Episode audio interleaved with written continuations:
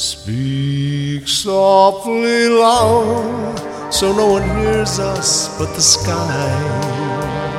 The vows of love we made, we live on till we die. My life is yours, and all because you came into my world. Good evening, everyone, and welcome to Hollywood Godfather podcast. And here we are again. I can't. We're going into our third season. Yeah. I can't believe this third season. And, And we're have to old. thank all you guys out there, women, children, anybody can listen, subscribe, tell your friends. And talking about friends, we're getting very interested here with all these people that come. A gentleman who was a fan contacted me a few weeks ago, and he's sitting next to me now. I just met him for the first time, and he bought our book, Pat. We have to thank him for that. He's in love with the book, Oh.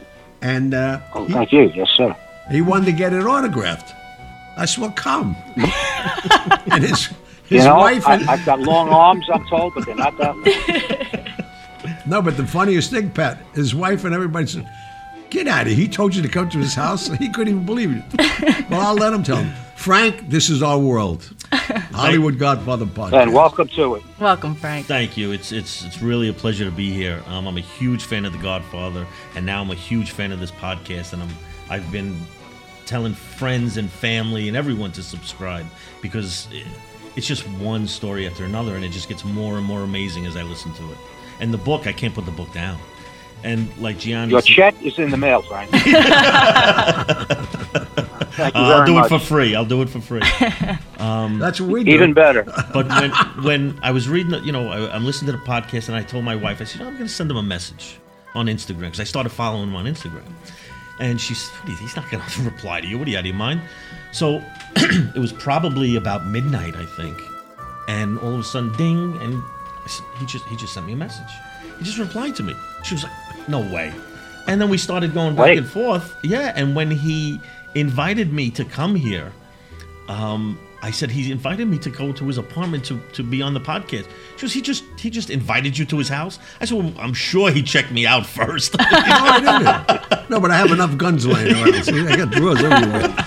Be careful. so so to, to me, uh, like, like I said, I'm a huge Godfather fan, and for me to be with like I, I said to Johnny earlier, all the stories and the book and the podcast and all that he's done in his life, for me to be a part, just a small part of that, is amazing to me. It's just it's just amazing. Well, Frank, we are we are equal opportunity podcasters. Yes, definitely. So you you are very welcome. Thank you for uh, for stopping by. Oh, No, thank it's you. I appreciate it. It's an, it's an honor. Okay. But you know, and I, as we started to talk, and we'll share with our listeners, the parallels that uh, he's telling me. He's from Staten Island, and he's been to my grandfather's grotto, a lady in Mount Carmel, that my grandfather built in respect to if all his sons came back from the Second World War, because my grandmother's patron saint was a lady in Mount Carmel. And so July 16th. I didn't know that.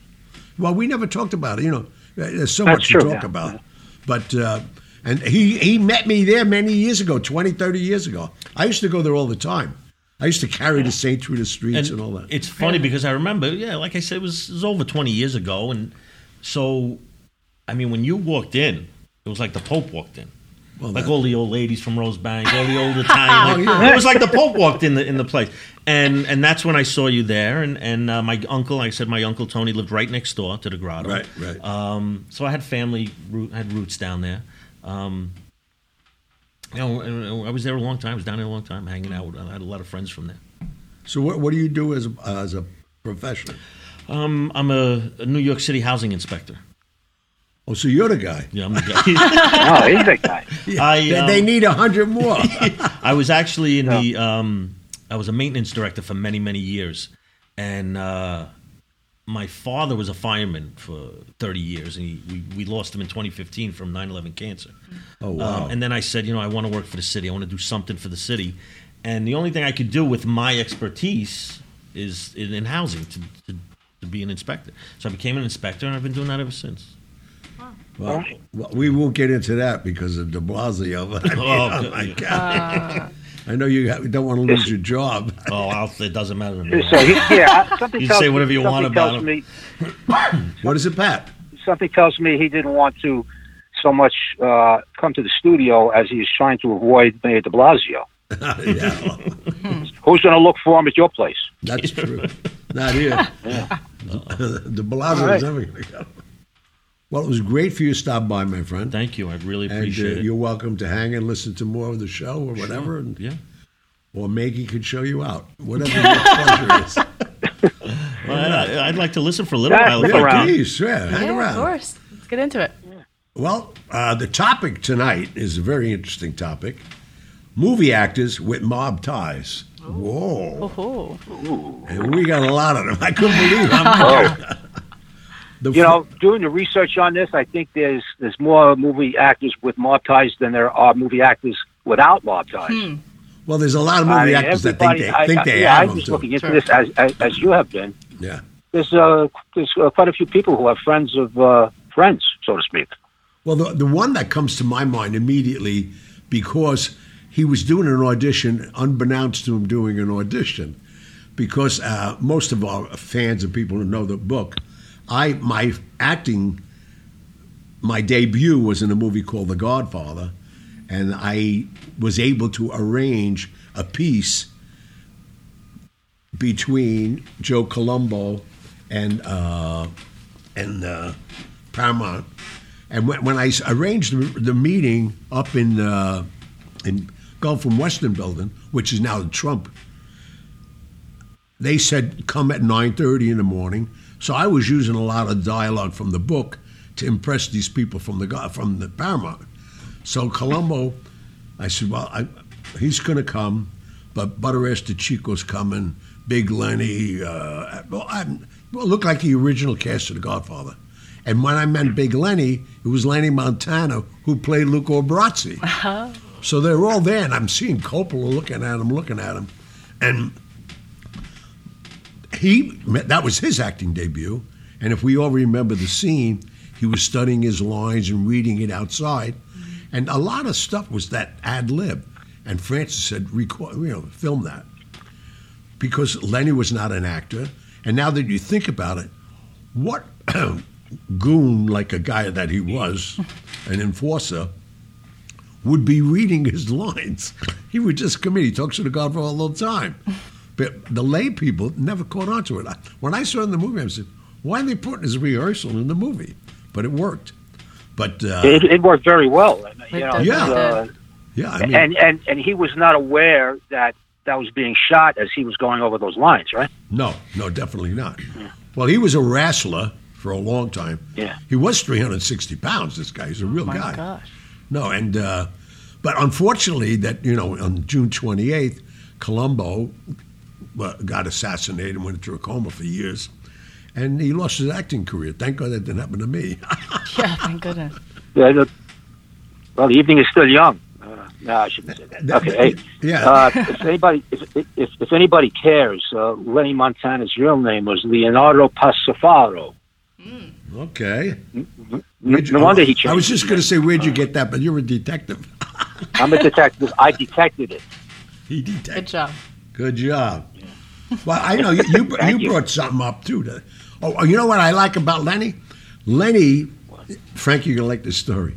Lenny was an arsonist, and he got his. I mean, and so you know, we're saying to her, "How did you become an arsonist?" So I came up with this idea. I said, "What was your idea?" He said, "Well, nobody would take these jobs." He'd burned down four or five story building Sim- simultaneously. How'd he do it? But we're talking this in the 60s, and not electronics or nothing. Yeah. So he tells us how he did. I couldn't believe it. He'd go in and with five gallon drums of kerosene and just pour it all over the place. Then he'd go out into the neighborhood and he'd get rats and mice and collect them. And then he'd tie tampons to their tail and soak them in the kerosene. Then he'd bring them to the building, light them, and they'd all run into the building. And the whole building went up. This is crazy. See, even when they come and inspect it, They don't find that. They find rats and mice. They're in the building anyway. Just picturing him collecting But, rats. but imagine this. was ridiculous. And everybody would hire him. You want something burned? He'll burn it. You know, that's going to go into my next book. Somehow, I'm going to get it in it, but I will give Mr. Passafaro credit. Hmm. Where credit is due. Oh yeah. That's that's that's re- that's really ingenious. Well, ano- another. I mean, this guy's an out and out uh, criminal. So Betty McCart, who was Al Ruddy's executive secretary in the movie, and she was a good friend to all of us. And you know, she anybody needed anything, she'd get it done. So one day, her watch broke, which is not an expensive watch. So Lenny says, Miss McCart, if you could have any watch in the world, what would you like to have? He says, Well, I'd like to have an antique Tiffany diamond watch. A week goes by with a regular Kleenex. He goes to the desk, and he puts the, a watch on. They don't know what it was, just Kleenex. She opens it up, and it's a diamond antique watch. He said, Well, the boys, you know, we, do, we treat us so well. She says, I can't take this. He says, You got to take this. What am I going to do with it now? He says, What do you mean? he says, Well, the watch is clean, but don't wear it in Florida.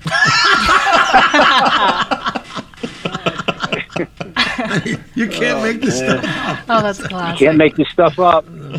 But you you found out about what's the name though, right? Too uh, uh, Moe Alex Rocco.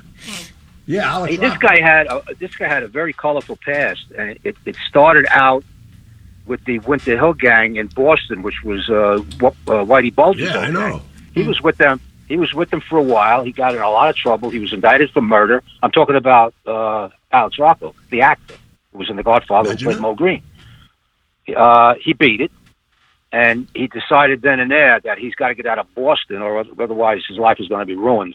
And he uh, made his way out to L.A. with no intentions of ever becoming an actor. And uh, he had quite a career. He made a lot of movies. Oh yeah, I mean, I I didn't know that, and I got I, I, I really didn't have any scenes with him, and I was a guy that just you know goes on sets when they were like in the, and and that was all shot in a hotel in New York. So if I wasn't working, Yeah. I wasn't on the set. I, I didn't want to do that, but um, I, there was so many people. I mean, that whole. Well, he also served he, he, he served time in the can for a uh, brawl in a bar, but other than that, he didn't serve any jail time. That was it.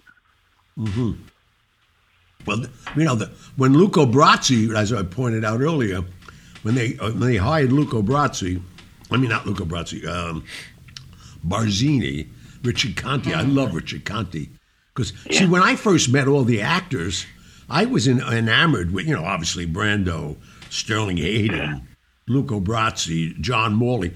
I mean, Luco. Why could you going back to Luca Brasi? I got Barzini in my head. Okay, Richard Conte. These guys with the old thespians. I didn't know these new people. You know, Jimmy Caan, Pacino had one movie under his belt, and Jimmy Caan I knew him from Brian's song because it was just on television, a big hit. But other than that, I didn't know him. Yeah. But um, it was crazy times. But Moe Greene, that, that's interesting. And and he knew Whitey. Yeah. He was in his gang. He was in the Winter Hill gang. That's funny. You know, when Whitey Yeah. was Whitey was on the lam, I don't know how many years in California with him and his Thirteen. girlfriend. How many? Thirteen. Thirteen years. My God. Well, I, I you You know, know, I- but they were looking. For, go ahead. I'm sorry. they, they were they, they were looking for the wrong person. And when, when they decided to, to change gears, instead of looking for Whitey, they started looking for his girlfriend, and they found him in three months. Well, that's how they got him. I didn't She was- know. Yeah, she was going to hairdressers. She was going out. He stayed in the house most of the time. He, he very rarely went out. Well, he, he Uh, used to come to my house on looking for her. Sundays. I had Oh, a house up definitely. in Mulholland Drive, so you know, I, I, I, somebody told me, and I went to see him. The guy just, in fact, the guy who's the head of Boston now is a very close friend of mine, and he said, "Here's a number, call." He didn't say who it was, and it was Whitey. So I had him come to my house a couple of Sundays and meet my two little kids, and I introduced him as Uncle White. Uh, that's good parenting. Oh, that, that's only one of a hundred years of good behavior used to come to my house. yeah, I'm sure. Oh, that was crazy. Yeah, no, the, the, the FBI was, uh, uh, you know, they were launched this international manhunt for this guy, and it got to the point where people were, were trying to say they're not really looking for him. I mean, it's a worldwide hunt, and they couldn't find him, so they, they switched gears and they went after the girlfriend, and they found him right away. Well, as you know, for the longest time, he was a, a, a, a snitch, basically, with the FBI. Well, that's why he, that's that's why he that's why uh, people were saying that they're not really looking for Of him. course, and I even But they were. because they, they didn't want him to spill the, bill, the beans, and these the, two of those head guys went down with that, didn't they? Though. Yeah, one one FBI agent, uh, uh, John. The, the, the name will come to me, but it doesn't make a difference. This, the, this was his handler for 20 years. This was Whitey Bulger's handler, getting all the information. Uh, he did 10 years for uh, warning uh, people about impending indictments, etc. The day he gets out, he's an FBI agent. There's 10 years. You don't see that too often. The day he gets out, he gets rearrested for something else involved in organized crime, and he went back in for another 10. And uh, he's, as far as I know, I think he's still in. But uh, Bulger basically corrupted the whole Boston field office of the FBI, Wow. and he was and, and he was smart about it too. It starts out with, you know, you want uh, uh, tickets to this football game, you want to take your wife to Miami, you want, and it just escalates before you know it. They're all doing him favors. He was a smart guy. No, I tell you, Very. a- another actor that really was connected, and I didn't know how connected till later on, until the seventies, was a guy I really loved as an actor, George Raft. He was a great looking mm-hmm. guy, and so I get him. I get a message from Costello. He says, "You got to go over to London." I said, "What for?" He said, well, "Just I, I, you know." He said, "You'll see when you get there." I said, "Okay." And I, I very, very rarely asked him anything, but now I'm going to London. Most of the stuff I was doing is all through the country, and uh, he said, "When you get there, go to the Colonial Club." That's the Colonial Club. Yeah, she said it's a casino over there. So I go there, and I can't believe Angelo Bruno from Philadelphia and Meyer Lansky are the owners of it in London. And George Raft is the host, running it. The, the building is in his name. They had to call me back. I loved hanging out with him. Everybody was, you know, this is a real guy. But now, you know, but in the movies, George Raft was a legend. The women loved him. It was smart business. Did he actually? Did he actually act, or, or was he playing himself? I, I don't know that. I mean, I never was on the set with him. But now that I know that he's a gangster, he was just playing, playing himself. Yeah. But uh, Yeah, very sharp dresser too. That's Oh, what my he was known God, for. yeah. Very, uh, very, very sharp. Well, that's one thing. When you were those studio actors, I mean, I- I- when I mean, uh, when the studios like Fox, they had a whole thing. They groomed you. They gave you dance lessons, singing lessons. Not like now. It's uh, you know, So if you were uh, if you were under contract, you were getting paid whether you were working or not. Right. They Not much, you- by the way. No, no, weren't yeah, getting paid much. No, they gave you base pay. They they even actually arranged for you for, uh, uh, especially was making even third or fourth roles in movies. It would be that uh, you, you have to live where they want you to live, go to restaurants where because they wanted you to get to be known and get publicity. So he was Yeah. one of them. They were, the, the, the under contract. There was only like four major studios then, and everybody wanted those jobs because they basically escalated you. The only problem I ever had with a, lady under contract was Marilyn, because Marilyn, you know, the the Xanax at Fox, they they were abusing her to death, and she just didn't know. I mean, when she heard about the casting couch, she was the only one who went over and cleaned it. Yeah. But you know, she was so naive. It was mm. terrible. That's how I got to meet her, though, because she came here for that year to study with Lee Strasberg, and and Costello hit her out in the, in the Waldorf. But to be those contract players, they were the best. I mean, unbelievable. Yeah, but if you were getting paid like uh, under contract, you're getting paid. And this is what, 30, 40 years ago, uh, even more. You know, two hundred dollars a week. When you got to be in a movie, you were still making the two hundred dollars a week, right? No, no, no, no, no. What they No? no. What first of all, if you were being cast into the movie, they had a budget already, but they wanted you to be escalated. But the next film, till the next film, you went back to the two hundred. So they owned you. You couldn't work anywhere else.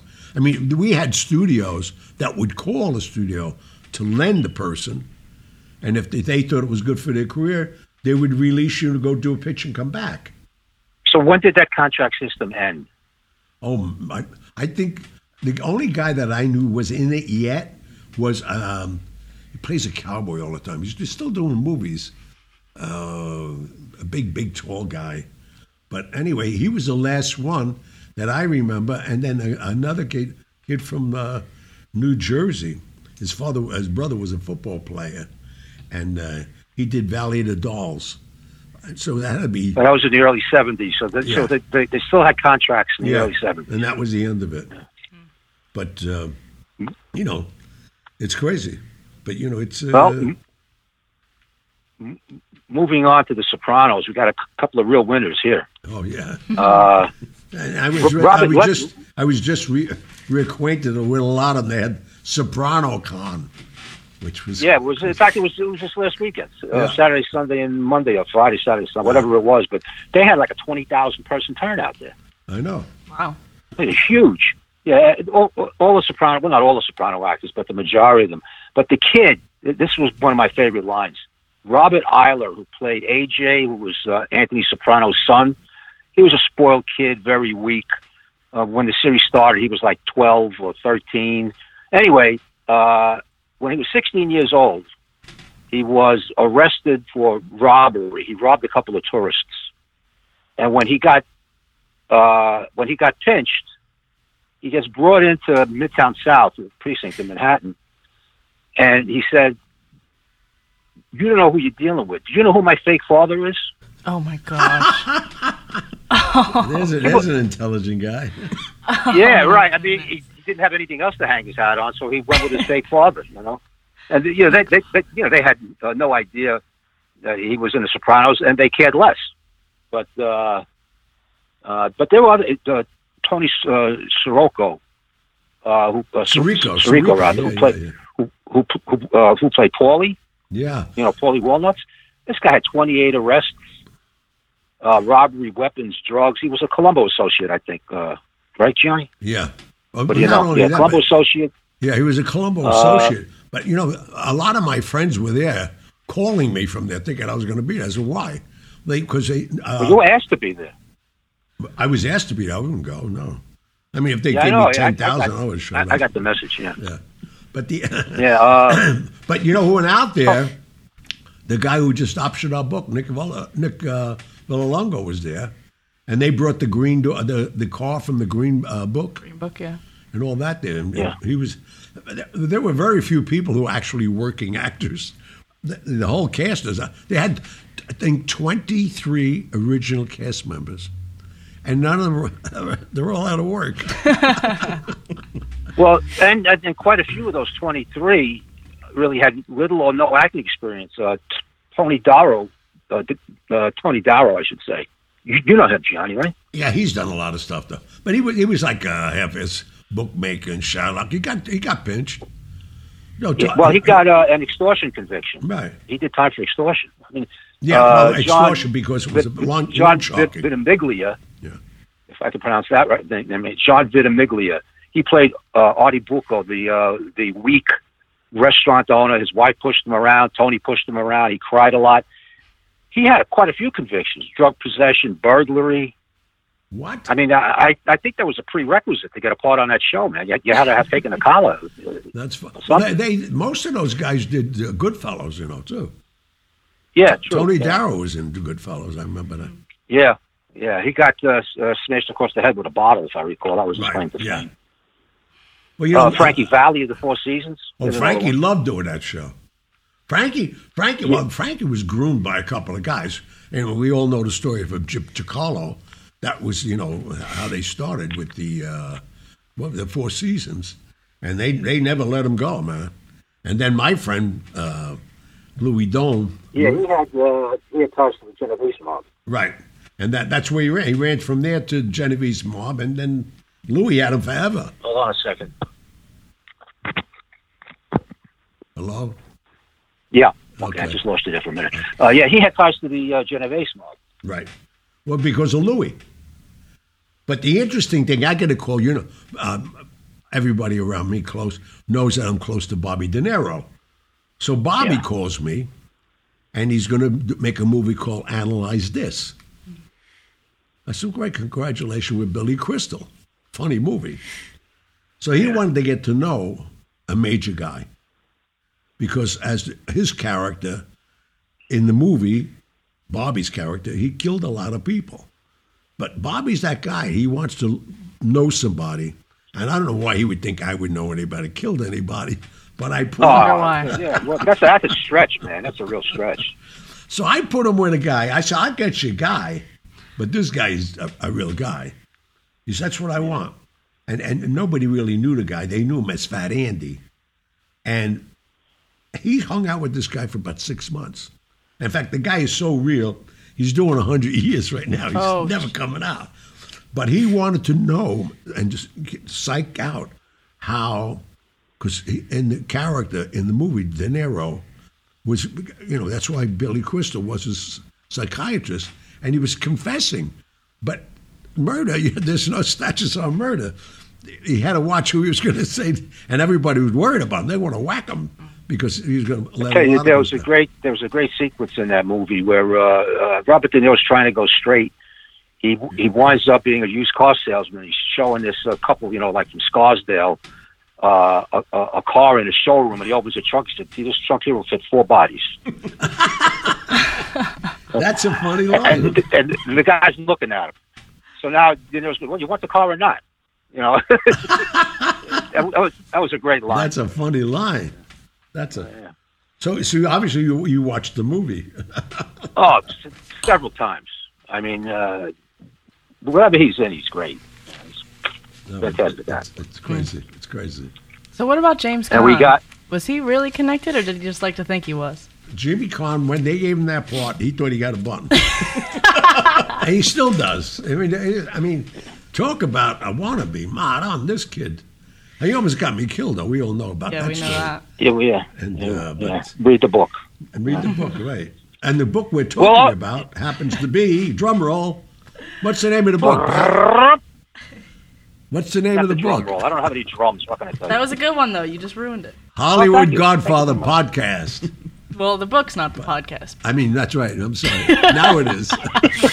That was a test, Megan. We're gonna see if you'll listen. You passed. We're gonna see if you listen. So, what, who else we got to talk about in this? We got we got we got Joe Namath.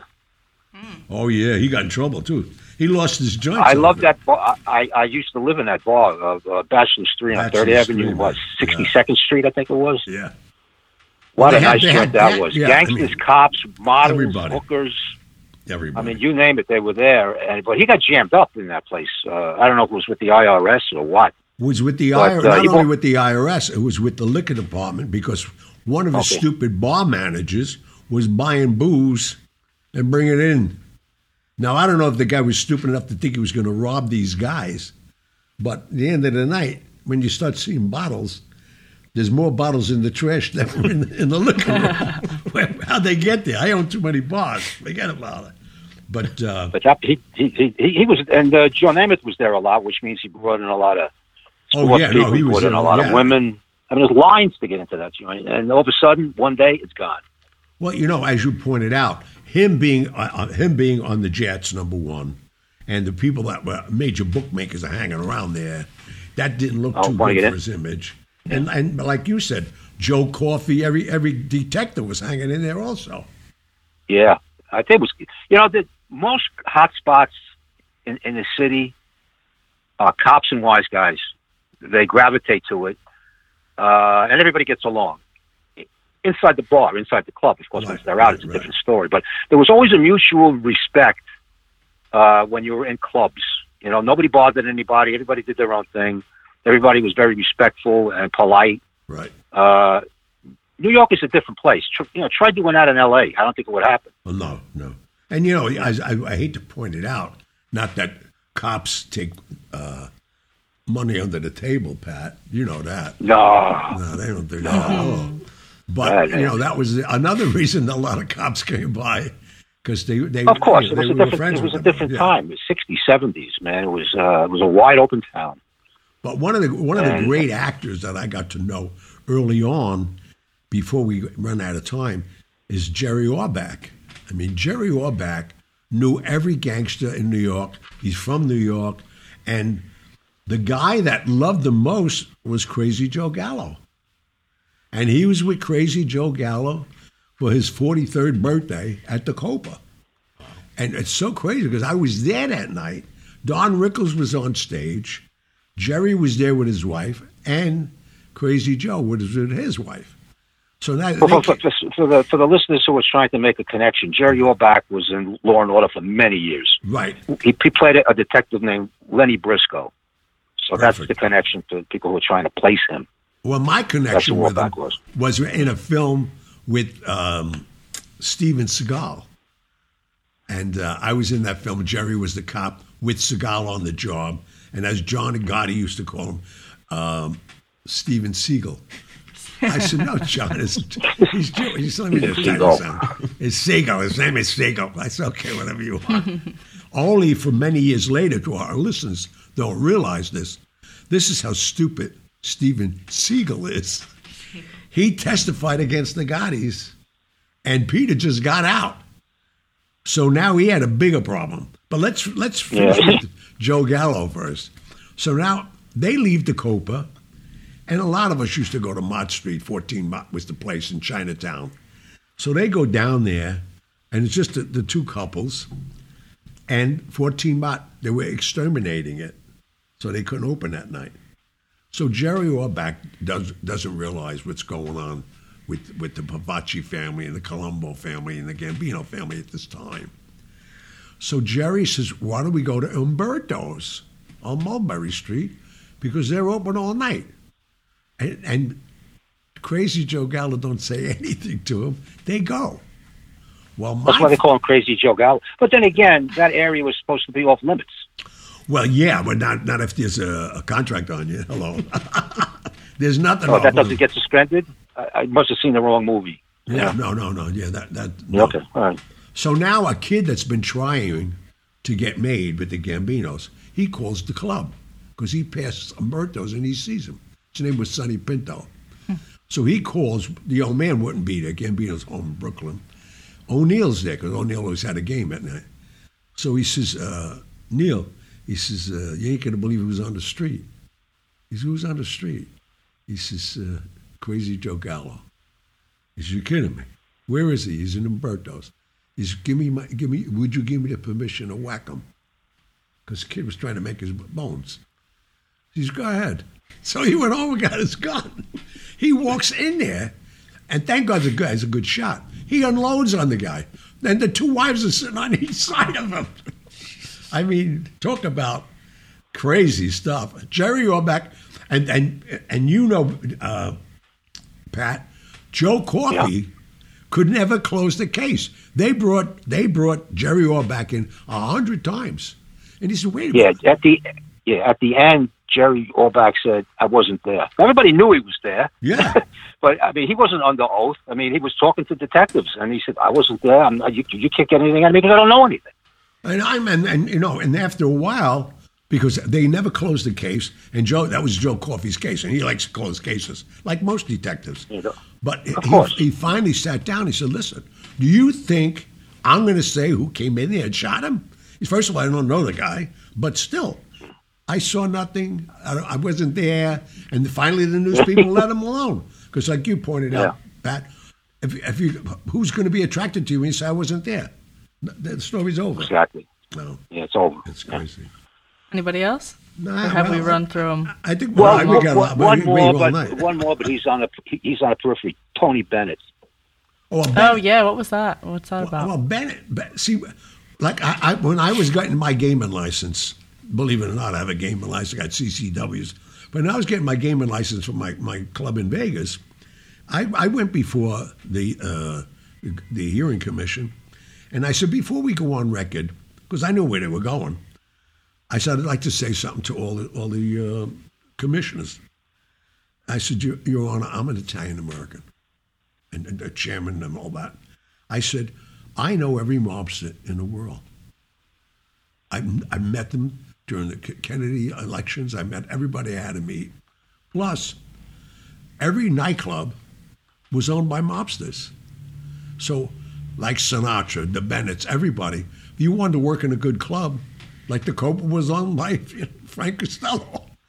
You know, Chez Paree in Chicago was owned by another. uh, you go down the road. So that's how Bennett got hooked up into it. Because a lot of these guys run to them, like Sinatra. Sinatra ran from New York to go to Chicago. And So Chicago called and said, Your boy is here.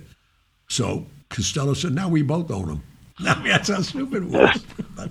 What a way to go through life, man. yeah. I think it's time for the mailbag. All right. Time for the Let's go do it. mailbag. Oh. Okay. First, I'm going to start out with a comment from someone named Lou. Lou says, I listen to the audiobook to keep me company on my one plus hour commute to work. Gianni has a very interesting story. Love the accent being from New York myself. Love the podcast. It's a great supplement to the book, almost like a behind the scenes look. Keep up the great work. Well, thank you. Thank you. That's nice. Thank you Very very nice, much. right? Hey, listen, we, we we got a we got a, a fan here. You want to contribute something? You got a question, Frank from Staten Island is here live. Um, not really a question. It's just, uh, you know, I'm fascinated with all the stories. I mean, it's how can you not be? And to listen to this podcast, and it's just story after story. It's you can't not li- once you start listening. That it's you're hooked. You're hooked. And my, you know, I, I wanted to ask, which we we touched on earlier, was your connection with Elvis, because I'm a I'm I'm a I'm a huge Elvis fan. I'm going to be 50 years old. I've been a Elvis fan since I'm six Wow. when my father bought me my first Elvis album. So, and it's it's more than just a fan. And and when you started to talking about your connection with him and how you knew him and traveled with him, I was just that Well, I was enamored with Elvis, like so many other people. But then when he started hanging out, and we had an actual, some of the fans already know, we were watching a cowboy movie, one night we had a live ammunition shootout. We shot the whole great. Suite 3000 up, the walls, the That's the ceiling. crazy story. Thank God nobody was upstairs. We would have killed somebody. We all shooting 45s, too. wow, less. that's crazy. Insane. What else you got? All right, next one. So I have a question from Eve for Gianni. Eve asks, "How did you get along with Diane Keaton?" Diane Keaton's nuts. She's still good friend of mine.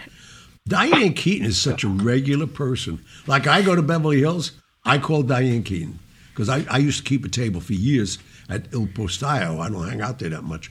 But she'd always come and join us. By the end of the day, on a Friday afternoon, we'd have 30, 40 people. Wow. They loved me coming there.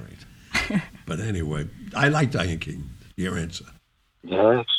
All right, next one is from Robert. Robert asks for Gianni, "Have you ever met Sonny Liston, the fighter, and do you know if the mob had anything to do with his demise?" I don't know anything about that. I heard rumors, but I never met. Yeah, I heard I saw too. Sonny Liston in the ring getting beat by uh, Al, uh, Hmm. Muhammad Ali. Ali. But uh, but I, I didn't know Sonny. No. Got it. Okay, so next one is from Alex for Pat. Pat Alex asks, "What would you say was the craziest case you ever worked on?" There were so many. I, I, I could, you know, you talk about cases. I mean, I, I, I spent quite a, quite some time with uh, Yoko Ono after John Lennon was killed. He guarded her. I was head of security for Howard Stern. Uh, the police stuff I'd rather not discuss. But, but, but, But, Pat, uh, Pat you, uh, you're just touching on John Lennon. After, and you know it Yeah. because you, you, were, you had the detail. After he was assassinated, there was a whole group that wanted to take her out now. Well, yeah, well, that's why she wound up hiring security uh, uh, uh, at the outset after John was killed. Uh, by the way, they were they were very pro cop, uh, both of them. They they offered to buy bulletproof vests for every cop on the job. There's forty eight thousand of them at the time because the job would not spring for bulletproof vests for their own cops. So they offered to buy a vest for every cop. You know how many millions that would have cost? It embarrassed the city so much that they wound up spending the money to buy the vests. Uh, and that's how cops got their bulletproof vests. Uh, But uh, after John was killed, every nut, as you mentioned, came out of the woodwork looking to kill her. So, uh, you know, we were working uh, at least four at a time around her uh, when she left the apartment. She lived in the Dakota on 72nd. yeah. Uh, she had the entire uh, the entire eighth floor. We had to black out all the windows, painted all the windows black. But so Central Park was across the street. You know, you you, you could put a sniper in a tree, and that's the end of whoever's walking past that window. I mean, there are crazy people out there. Mm-hmm. You know, with, uh, Uh, the good old days, in 1986, I think that was. Wow. All right. So next one is from Lynn for Gianni. She wants to know about Whitey Bulger, who we were talking a little bit about earlier. so Lynn asks, was the mob looking for him because he was such a rat? Did you hear anything about his murder in jail? And was it a hit or really just some random prisoner? I, I don't know for a fact, but I would think two people would want to kill him: the mob and the FBI. He destroyed everybody. You know, on he was tra- he was transferred to the prison he was killed in. He was there for a day, uh, and uh, somebody c- came in with a sock full of padlocks. A guy that was doing triple life. He was elected to take him out. He went in and he beat him to death with this sock full of locks, to the point where I mean, I don't know if we have a family audience here, but the way you're saying it, wait, let's do was- this though. Why a, a not in sack good full shape of locks for the gates and, and regular Yeah. locks. yeah, regular padlocks. Locks, Wow. yeah. Uh, and he, they, they beat him uh, to the point where he was unrecognizable. Oh, but they beat him to death in, in, in such short notice. Basically, he was just transferred to that jail, that prison, because he was a rat. Well, that's why they and you know, transferred they, they always get you in, always get you in the end. You know, and they waited all this time and they got him. And the guy now is doing quadruple life rather than triple life, but he's a hero. He's a, he's an icon in his own prison. Oh yeah, they probably know, take good care of him. It's a different society. Yeah. Uh, all right. What you got next? Hmm. All right. So next one is from Freddie for Gianni. Freddie, Freddie asks, any comments on the passing of Godfather producer Robert Evans? Oh wow, Bobby was great. I mean, without Evans pulling the strings in in Paramount, he fought for me to stay in the movie. And Bobby, when when Bobby came to New York, he never went to the set. He never went anywhere. He stood in the, in the Sherry Netherlands in the penthouse that he had. Most people don't know his family comes from wealth from New York in the garment industry. Evans Picone, that his mother created the uh, the stirrup ladies slacks that had the stirrup underneath the foot when they had the spandex material, so it don't slide up. That's his mother, and his brother Charlie. Charlie took a bit for him. Most people don't notice. Uh, when they did the Cotton Club here, they actually had a line item in the budget for cocaine. Yeah, he had a big reputation for, for coke. Yeah. And the girl who was their supplier wound up dead. Oh. And there was a big investigation. And Bobby was the head of Paramount. And his brother was so loyal to him, he took the beef, which is amazing. Can't hear this only where only where in the world, right here. Yeah, right here. These facts are no, not around. That's crazy. What do you got next? All right. So next one is from Sarah for Gianni. Sarah asks, when did you first decide you wanted to be an actor? all my life?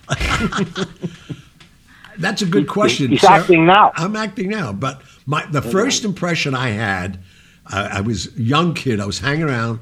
I remember it was like 1959, 60, and I was on a, a, a detail like Pat always says I'm on a detail. They sent me to the Sands Hotel in Vegas, and my job was to watch the people who were watching Senator John F. Kennedy, like Peter Lawford and Sinatra and all that. And I got there, and I'm, I'm watching the Rat Pack doing two shows a night. And during the day, they were shooting Ocean's Eleven. And I was saying, when did these guys sleep? I didn't know about that white powder they were snorting, and doing everything else they were doing. But I was on the set for that. And then the one thing Frank said to me, why don't you come to Florida? We're going to start the Tony Rome se- series down there. Come on the set. And I, I always wanted to be an actor.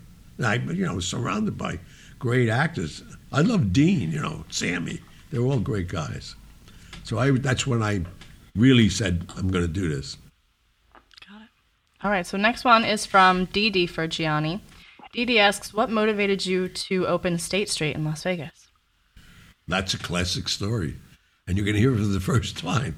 I just borrowed $72 million from the Teamsters.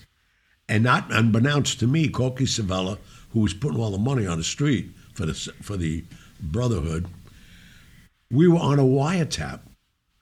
And a guy who was investigating all of us was ready for me to take my first drawdown.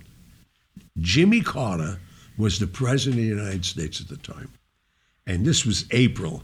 So I thought I'd do the groundbreaking on April 1st, April Fool's Day, because everybody thought I couldn't build this hotel, including, you know, all the old timers there, and Steve Wynn and all that.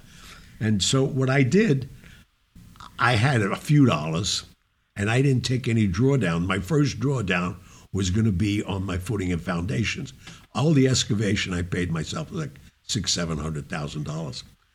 So I get the word that they got me on a wiretap.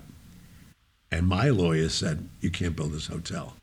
But I needed, because of my pride and my ego, that same time, simultaneously, construction money went to 20%. Anybody doing anything. Jimmy Carter was the worst president in the world for economics in this country. So it gave me the opportunity that I said, and my Ernst and Young was my accountant firm. I always get you know AAA companies because I'm, I'm, a bum and I have not. I need the guidance from these guys. I, so they sent me a letter because I needed the letter to say why I'm not taking the money. They said if you build this hotel in the next 24 months, you would have to have 91% occupancy just to service your debt. So I right away put the letter sent it around to everybody. I can't build it. But now I had the Willie to have something. So somebody arranged a guy called uh, Moe Dalitz. Moe Dalitz was with Meyer Lansky. They had the biggest real estate company there, right outside of Las Vegas Country Club. That was their office. They weren't going to use it anymore because they built everything. So that was where I created State Street. I, I, paid a dollar a square foot. Nobody wow. could believe it. It was insane. So I just wanted to do something. I was ready to do it, so I did it. I had a lot of fun with State Street. It was a great run. Eight, uh, nine years, almost ten years. Wow. I never forget when I closed. Okay, I'm sorry. Am I boring you, Pat? no, no, no, no. I thought you were finished. I'm sorry. No, no. no I was going to say, when I went on stage oh. that night, after that incident I had in October, we're not going to tell you that. You have to buy the book. But anyway, I went on stage that night because everybody thought it was nuts anyway. I said, Tonight we're going to close. And they're all looking close. The place is back, making all kinds of money. I was just done because, you know, I had that incident. I went to that lady, I saved her life. But now it became like a, a punching bag. People were going to come try to take a shot at me. See you later. So I told him, if you really like the place, and thank you for your patronage, anything you see, take home with you tonight. Oh my! God. People goodness. were taking chairs, pictures off the wall, and, and my and my little sister was working there. She started crying because now she knew I was telling the truth. Nobody knew. Nobody knew.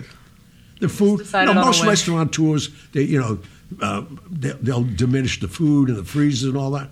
No, I had all the orders come, and then I brought it to a house, a hospital rather, and a homeless shelter, and I gave it all away.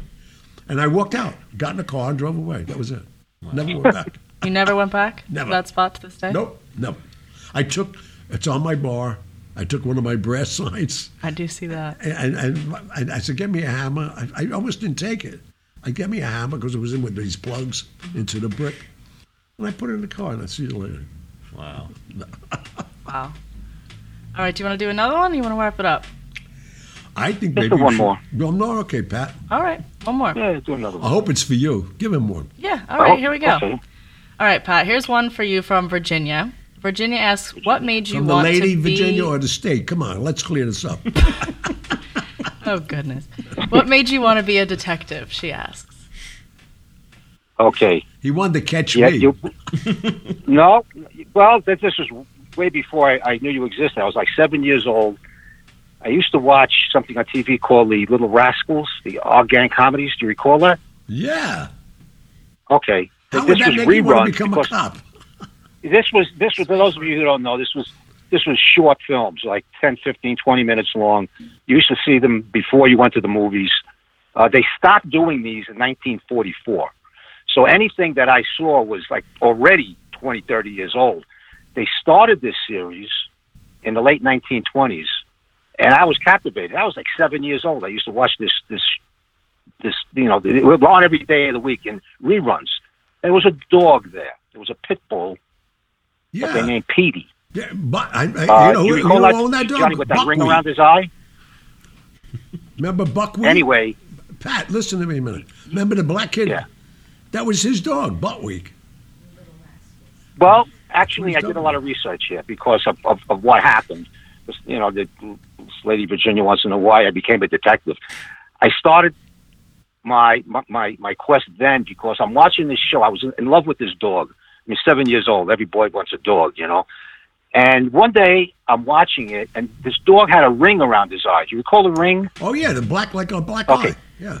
Yeah, it was yeah a big ring around his eye, and that was uh, that was applied by the makeup artist Max Factor, who was just at the time starting out in the late 1920s. Wow. and he was the makeup guy that put the ring around the dog's eye. But think, make a long story short, I'm watching the show one day, and now I see the ring that was on the dog's right eye is now on the dog's left eye.